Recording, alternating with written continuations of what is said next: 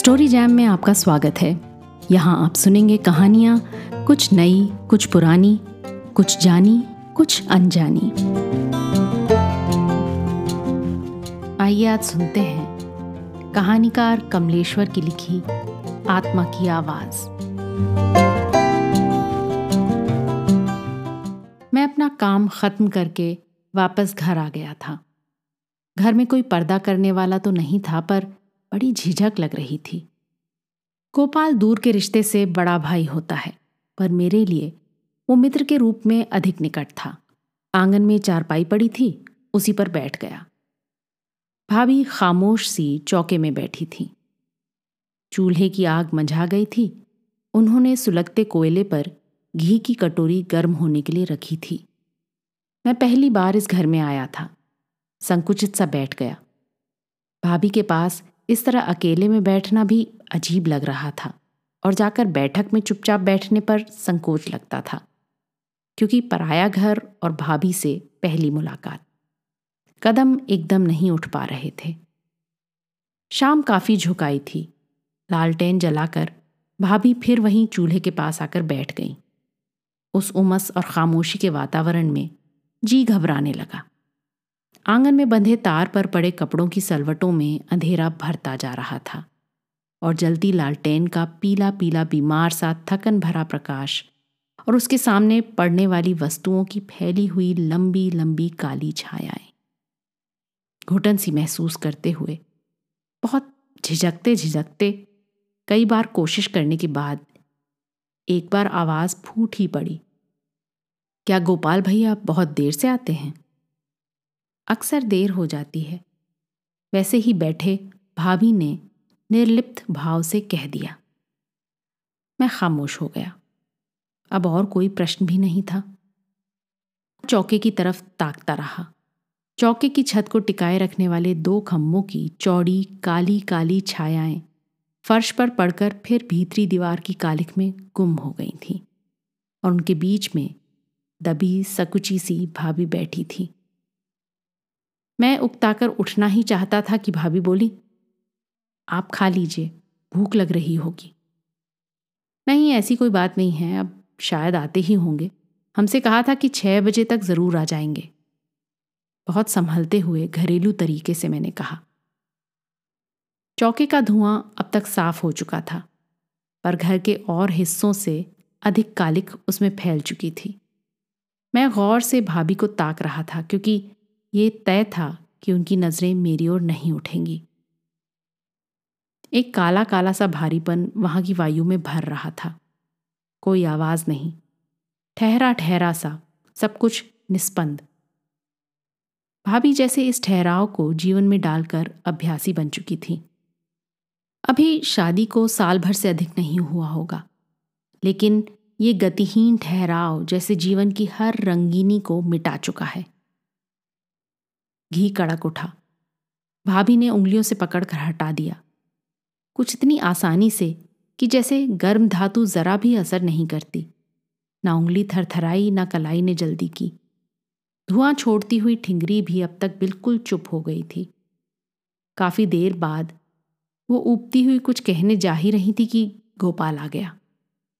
मुझे देखते ही वो बोल पड़ा, काफ़ी अकेलापन महसूस किया होगा। क्या बताऊँ, देर हो गई। मैं खामोश रहा। वो कमीज उतारते हुए कहने लगा, इन्हें तो बस रोटी गृहस्थी से काम है। अगर कनस्तर, डिब्बे और शीशियाँ जरा भी बुदबुदाना जानती होती तो शायद हमसे भी बात करने की नौबत ना आती। तब भला तुमसे क्या की होंगी? हाँ भाभी बड़ी गंभीर मालूम पड़ती हैं। कहकर मैंने उनकी तरफ़ नज़र डाली। उनमें कुछ हरकत सी हुई थी, पर वो शायद पटा डालने के लिए थी। नॉट सीरियसली बट सिली कहता हुआ गोपाल भीतर कमीज टांगने चला गया। खाना खाते वक्त गोपाल कुछ विरक्त सा हो रहा था। हर चौथे पाँचवें कौर के बाद पानी पीता जाता था। हम दोनों साथ ही खा रहे थे। भाभी ने झिझकते हुए हाथ से रोटी थाली में रख दी।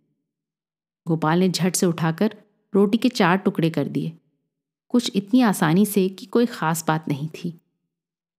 अरे, टुकड़े करने की क्या ज़रूरत है? गर्म तो नहीं है और मैं लखनऊआ भी नहीं जो इतना तकल्लुफ बरत रहे हो। कई बार कहने पर भी जब नहीं माना तो मेरे मुँह से निकल ही गया। हद कर दिया यार तुमने भी। भाई, मेरी उंगलियाँ अभी साबुत हैं। ये कहकर मैं मेहमान की बू मिटाना चाहता था। ये रोटियाँ हैं या नक्शे? कोई अफ्रीका का, कोई अमेरिका का? मैं अप्रतिभ सा हो गया। यदि मैं बार बार ना टोकता तो शायद भाभी को यह लतीफ़ा न सुनना पड़ता। कुछ देर बाद जब बाहर के कमरे में आ गया तो बड़ी अजीब सी बात सुन पड़ी। शायद बगल वाले कमरे में ही गोपाल था। काफ़ी साफ़ सुनाई पड़ रहा था। वो कह रहा था, मैं पानी की तरह रुपया बहाकर घर को ठीक रखना चाहता हूँ। और कुछ नहीं तो आज एक नया ढंग पेश किया तुमने। इसी तरह की शर्मिंदगी मुझे हमेशा उठानी पड़ती है और तुम अपने तौर तरीकों से बाज नहीं आती। तुम्हारी इतनी मजाल? रोटियाँ लग गई हैं, गोपाल तैश में कह रहा था। भाभी कुछ बोली थी। चटाक की आवाज़ और गोपाल का गूंजता हुआ स्वर। यही चाहती थी ना? मैं सोचता था कौन हाथ छोड़े। नहीं समझ में आता और फिर हर बात का मुँह पर जवाब। बड़ी गंभीर बनी फिरती है। दूसरे दिन जब विदा होने लगा तो जी में आया कि गोपाल से उसके वहशीपन के बारे में कुछ कह दूँ, पर हिम्मत नहीं हुई। बाहर निकलने लगा तो दूर से ही मैंने कहा, भाभी जी, नमस्ते। नीची नज़र किए ही भाभी जी ने नमस्ते की। मैं सा कुछ आ गया। वही सारी बातें मन को भारी किए हुए थी। उल्लास, खीज, विद्रोह, घृणा, प्यार, कुछ भी नहीं। आखिर कैसे जीती हैं वो? घर आते आते उदासी दूर हो गई। कमरे का ताला खोला तो पहली नज़र आए हुए पत्रों पर पड़ी। एक लिफाफे पर नज़र उलझ कर रह गई। ये पत्र अवश्य ही बिनती का है, ऐसा मुझे विश्वास हो गया। बिनती, आखिर आज मैं तुम्हें याद आ ही गया। दो साल बाद। कुछ दर्द सा उठा। पत्र खोलकर पढ़ने लगा। प्रिय राजू, आज सहसा तुम याद आए हो। वास्तव में शादी के बाद लड़की के जीवन में महान परिवर्तन होता है। विवाह के बाद पुरुष को रहन सहन का कुछ ढंग ही बदलना पड़ता है, पर लड़कियों को तो पूरी आत्मा बदलनी पड़ती है। ये मेरा स्वयं का अनुभव है। मैंने अपनी आत्मा को बदलने की चेष्टा की है। एक कीमती आत्मा की हत्या भी इसीलिए की कि वो तुम्हें प्यार करती थी। जब मैंने इस नए घर में कदम रखा था तो यही सोचकर कि मेरी आत्मा सदैव के लिए तुम्हारे पास है और शरीर इस नए घर का है। लेकिन बहुत ईमानदारी से कहूँ, बुरा मत मानना। कुछ दिनों बाद मेरी पसलियों की काया में कुछ नरम स्पर्श सा महसूस होने लगा। आत्मा का स्पंदन होने लगा।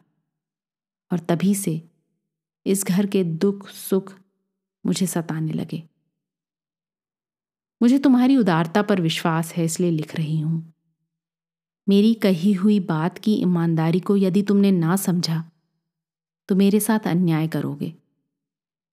सच ये है कि मैं तुम्हें भूलने लगी थी और अब भी बहुत याद नहीं करती। मैं यहाँ बहुत सुखी हूँ। सारे आराम हैं यहाँ। मेरे माँ और पापा का अरमान कि उनकी इकलौती लड़की का रिश्ता किसी ऊँचे घर में हो, पूरा हो गया है। इससे भी मुझे बहुत संतोष मिलता है। शादी होने से पहले मुझे तुम्हारा मोह था। तुमसे दूर होने की सोचकर मैं घबरा जाती थी। पर पर अब ये सब एक मुलम्मे की तरह उतर चुका है। पर ये जिन्हें तुम अपना खुशनसीब, जालिम मित्र कहते हो। बहुत कुछ तुम्हारी तरह ही हैं। तुम्हारी तरह ही हँसते हैं, वैसे ही बातें करते हैं, उसी तरह चलते फिरते हैं, सब अंदाज वो ही हैं। हाँ तुम्हारी आँखें ज़रा अधिक गहरी हैं, जिनकी बरबस मुझे याद आ गई। आज खाना पकाने वाली महाराजिन नहीं आई। घर की बहू हूँ मैं खाना पकाने के लिए रसोई घर में गई, शायद पहली बार। जब वहाँ घुसी तो बरबस ये भाव जाग उठा कि तुम्हारे साथ यदि जीवन बीतता होता तो रोज ऐसे ही मुझे खाना पकाना पड़ता। तुम्हारे साथ जीवन की तमाम कल्पनाएँ मेरे दिमाग में आ, आकर समाती जा रही थी। मुझे इस तरह रहना पड़ता, मैं ये करती, मैं वो करती, शाम को तुम्हारे आने की राह देखती। मैं खाना पकाती। तुम बीच बीच में आकर छेड़ते। कभी दाल में पानी ज़्यादा बताते तो कभी रसोई घर में गर्मी से परेशान देखकर मुझे बाहर ले जाते। मेरी हालत अजीब सी हो रही थी। तुम्हारी हर बात याद आने लगी। अकेले ही रोटी बनाने बैठी तो लगा जैसे तुम अभी छेड़ने आ रहे हो। तुम मेरी आँखों के सामने पूरी तरह से उभरे हुए थे। मेरी हर सांस में तुम बस गए थे। मेरे चारों ओर तुम थे। तुम्हारे पैरों की आहट हर तरफ़ से आ रही थी और मेरी हर रोटी टेढ़ी हो जाती थी। हर गोल बनती रोटी अपने आप टेढ़ी होकर बदशक्ल हो जाती। ये सब मुझे बहुत अपना अपना सा लग रहा था। जैसे पुरानी आत्मा अपने पुराने रूप में मुझे वापस मिल गई हो। खाते वक्त उन्होंने हँसते हुए कहा कि वाह, किसी खास जगह की रोटियों का नमूना है। माता जी बोली थी, अरे, सीख जाएगी। इसमें हंसने की क्या बात है? अभी आदत नहीं है। पर राजू, मेरी आत्मा तुम्हारी आहट सुन रही थी। मैंने अपने आंसुओं को दोनों की नज़र चुराकर सुखा लिया। शायद किसी ने नहीं देखा। अगर देखा भी होगा तो समझ नहीं पाया होगा। मैं पत्र आगे ना पढ़ सका। घुटन, बेबसी, धुआँ, ठहराव, खामोशी और उसमें ऊबती हुई आत्मा। वो बेबस उठे हुए हाथ और पानी भरी आँखें जैसे चारों ओर थी, हर तरफ़ थी।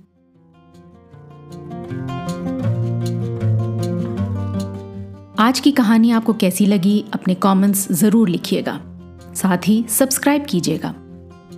आपके फैमिली और फ्रेंड्स में आप जैसे ही कहानियों के शौकीन, कदरदान और हैं, उन्हें ये कहानी व्हाट्सएप पर फॉरवर्ड करें। अगली बार फिर मिलेंगे एक और कहानी, लेख या कविता के साथ। तब तक अलविदा।